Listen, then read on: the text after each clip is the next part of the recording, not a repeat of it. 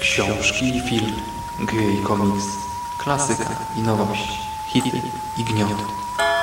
Wszystko co mroczne, straszne i tajemnicze znajdziesz na necropolitan.blogspot.com.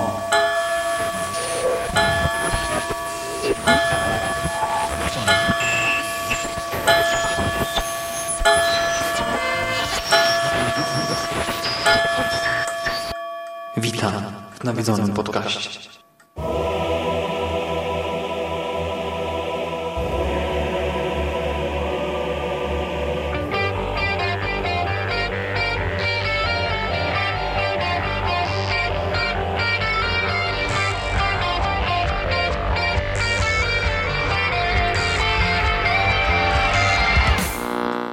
Jest sobota, 25 stycznia 2020 roku. Słuchacie właśnie 274 nawiedzanego podcastu na blogu Necropolitan, a po tej stronie mikrofonu wita się z wami żyjący w izolacji Szymas. Cześć wszystkim. Tak się składa, że obejrzałem niedawno drugi film Treya Edwarda Shultsa i było to na tyle ciekawe przeżycie, że uznałem, iż warto nagrać o nim podcast. Trey Edward Shults nie ma wielkiego dorobku, bo dotychczas nakręcił raptem 3 pełne metraże, 2 dramaty, Krishę z 2015 roku i Fale z 2019, oba dość ciepło przyjęte przez krytykę, ale słuchacie teraz nawiedzonego podcastu, więc dziś skupimy się na tym trzecim tytule, na horrorze, czyli na To przychodzi po zmroku. To przychodzi po zmroku film otwiera dość enigmatyczna scena. Rodzina, tak przynajmniej zakładamy, żegna się w niej ze starszym mężczyzną, prawdopodobnie dziadkiem, tak, seniorem rodu. Jego skórę pokrywają ciemne plamy i jakby rany. Nie wiemy co to jest, tak? Czy to jakieś krwiaki, półpasiec, coś innego. Mężczyzna siedzi w pokoju otoczony foliowymi zasłonami, a bliscy mają na twarzach maski gazowe. Żegnają się, wywożą mężczyznę taczką do pobliskiego lasku, strzelają mu w głowę przez poduszkę, a następnie wrzucają ciało do grobu i podpalają je. No jest to dosyć nietypowy początek. Następnie po prostu przyglądamy się codziennemu funkcjonowaniu tej trzyosobowej, bo tego chyba nie powiedziałem, rodziny, i ich psa. Mamy mamę, tatę, syna i psa. Rodzina spożywa skromne posiłki, jakieś tam niewielkie racje mięsa, sosu, jakiegoś groszku czy innej kukurydzy. Przez większość czasu wszyscy siedzą w domu w pełnej izolacji od otoczenia. Drzwi prowadzące do przedpokoju i dalej do drzwi wyjściowych zostały specjalnie oznaczone, pomalowane na czerwono i zabezpieczone dodatkowym zamkiem, do którego klucz ma tylko ojciec. Wszystko wskazuje na to, że świat się skończył, tak? Świat jaki znamy, że doszło do pewnego rodzaju apokalipsa, na zewnątrz czai się zagrożenie. Wirus, jakaś inna choroba, może coś więcej, nie wiemy do końca, ale gdy w nocy zaczyna coś hałasować, no to jesteśmy przerażeni, tak samo jak i członkowie tej rodziny. No i pewnej nocy pojawia się hałas. Wszyscy są postawieni w pełnej gotowości, tak już gotowi się jakoś bronić, walczyć. Okazuje się, że do domu zawitał samotny mężczyzna. Rodzina obezwładnia go, wyciąga na zewnątrz, zrywa z niego koszulę, zakłada worek na głowę, przywiązuje tors do drzewa i czeka. Czeka na rozwój wydarzeń, tak? Tyle informacji na razie wam powinno wystarczyć, bo tak naprawdę ten film nie ma jakoś mocno zawiłej fabuły. Tutaj nie ma 20 zwrotów akcji. Raczej to wszystko toczy się takim powolnym, ale swoim świadomym torem. Przypominam też, że reżyser i scenarzysta tego filmu raczej specjalizuje się w dramatach i tak naprawdę To przychodzi po zmroku to bardziej dramat w settingu horroru niż typowe kino grozy. To znaczy nie uświadczymy tutaj jakiejś wartkiej akcji, scen walki, pościgów, hektolitrów krwi, starć z potworami. Nie, będziemy za to świadkami walki o przetrwanie w niebezpiecznym świecie, ale właśnie w takiej skali mikro, w kameralnych okolicznościach, świadkami walącego się porządku i ładu, którzy nasi bohaterowie stworzyli sobie dla siebie w tych nieprzyjaznych okolicznościach. I w tym filmie pojawiają się brutalne, nieprzyjemne sceny. Niewiele, ale jednak, jak już się pojawiają, są dosyć mocne, bo pasują do tego dość realistycznego i naturalistycznego podejścia. Mamy więc też horror cielesny, choćby związany z tym zewnętrznym zagrożeniem, z tą jakąś tam chorobą. Ale właśnie do samego końca my nie widzimy i nie rozumiemy do końca zagrożenia, z którym zmagają się nasi bohaterowie, tak?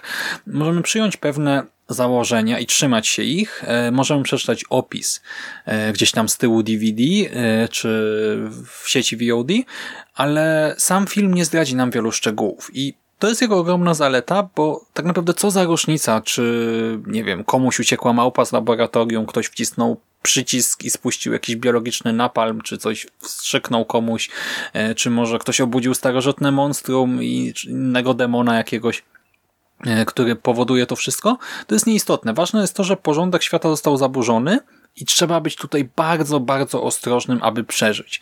A że to jest dramat, no to wiadomo, że łatwo nie jest. I żeby to wszystko skomplikować, w życiu bohaterów pojawi się także druga rodzina. No i nawiązując do zajawki tego odcinka, co zrobilibyście w takiej sytuacji? Wiecie, że świat się jak gdyby jakoś tam skończył. Poznajecie inną rodzinę, ludzi w potrzebie, no ale to są obcy, tak? Czy przyjmiecie ich pod swój dach, ryzykując, że nie wiem, okradną was, zabiją albo po prostu mogą zarazić, no bo nie macie pewności, tak? Czy oni są czyści, a wiemy, że to coś, co tam gdzieś się czai na zewnątrz, jest zaraźliwe. A może w drugą stronę, może to wy byście ich napadli i okradli, no bo cóż, prawo dżungli, świat się skończył, tak? A gdybyście się zdecydowali na współpracę, no to zaufacie w pełni tej drugiej rodzinie, a jeżeli tak, to kiedy, tak? Jeżeli kiedykolwiek. I z drugiej strony, czy w ogóle warto walczyć o przetrwanie w takim świecie, jeżeli wiecie, że już praktycznie nie ma nadziei, no to o co walczyć, tak? Czy po prostu dotrwać swoich dni tak czy inaczej, czy właśnie walczyć o jakieś ideały, czy może zamienić się w bestię, skoro i tak już no, krzywda nas za to raczej nie spotka. No, te i inne pytania, myślę, powinniśmy sobie zadawać w trakcie seansu i nie tyle oceniać postępowanie bohaterów, co nasze własne przemyślenia, naszą własną moralność.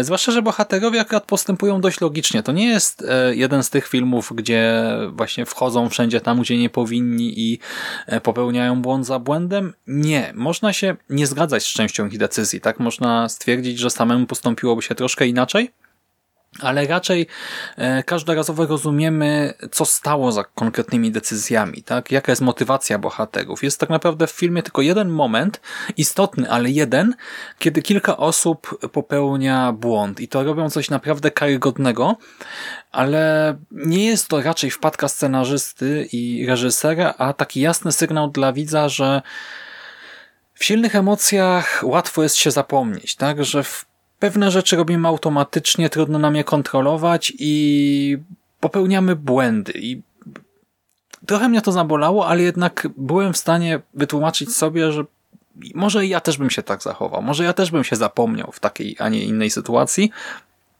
Więc no, trudno mi to krytykować, zwłaszcza, że to jest właśnie jedna sytuacja w bardzo konkretnych okolicznościach, więc wydaje mi się, że to jednak jest bardzo świadomy zabieg, bardzo konkretna informacja dla odbiorcy.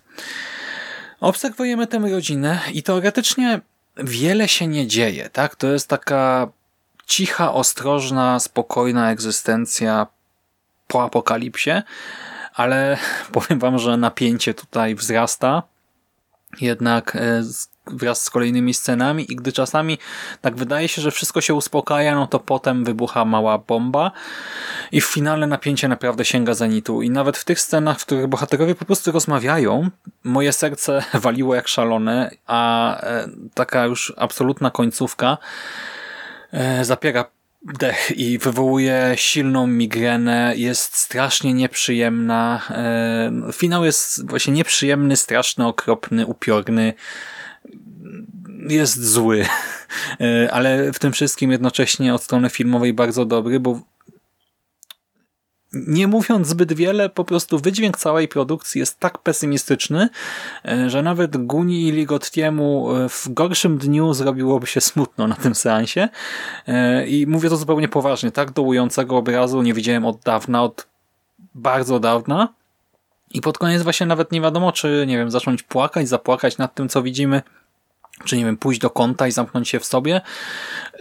No, finał dobija, dołuje, może irytuje też w jakiś tam sposób, ale to jest tutaj zaleta. Tak, ten film po prostu bardzo dobrze działa na widza, mocno wzbudza w nim konkretne emocje i to jest moc tego obrazu.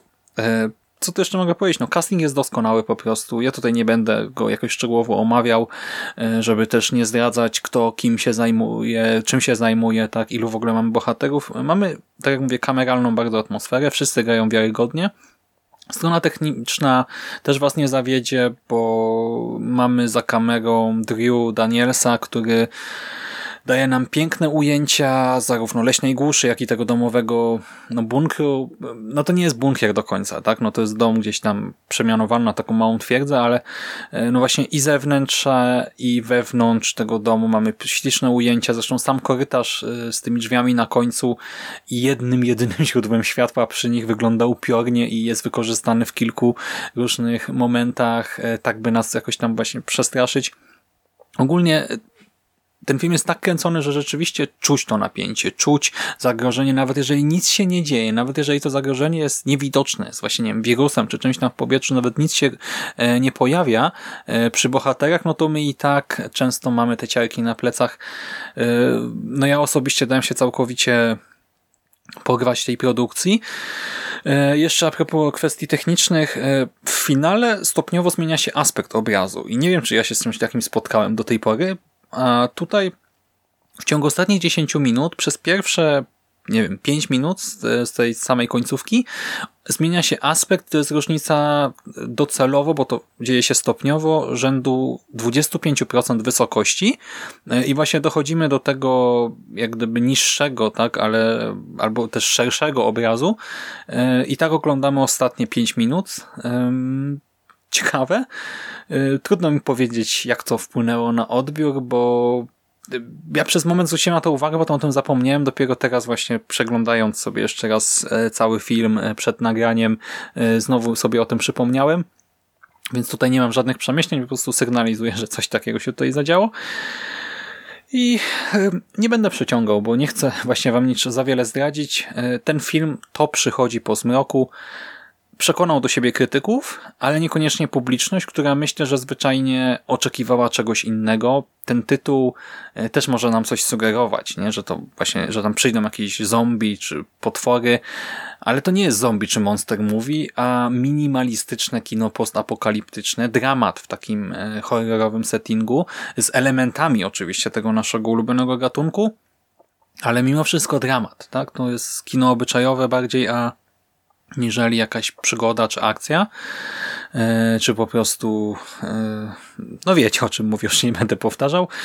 I po zmroku nie pojawią się ani potwory, ani duchy, ani zombiaki. Po zmroku pojawią się strach, bezsilność, smutek i koszmary. Ja osobiście polecam seans, zwłaszcza teraz, jeżeli wiecie już, czego możecie się spodziewać. Jeżeli czujecie się zachęceni, no to nadrabiajcie. Ode mnie to już wszystko i tradycyjnie już klimatycznego weekendu, udanego tygodnia i do usłyszenia w następnym nawiedzonym podcaście.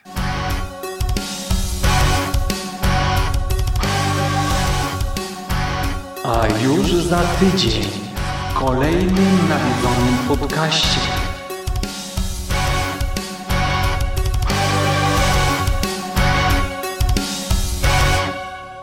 Nicholas McCarthy, twórca Nadprzyrodzonego Paktu, i Jeff Buehler, scenarzysta Nocnego Pociągu z Mięsem i remake'u Drabiny Jakubowej, przedstawiają... Siema. Cześć. Spotkałem wczoraj przypadkiem twoich rodziców. O, i co tam? Dowiedziałem się czegoś ciekawego. To znaczy? Podobno kiedy byłeś mały, to sugerowano, że masz ponadprzeciętną inteligencję. Co? a potem po prostu okazało się, że byłeś opętany.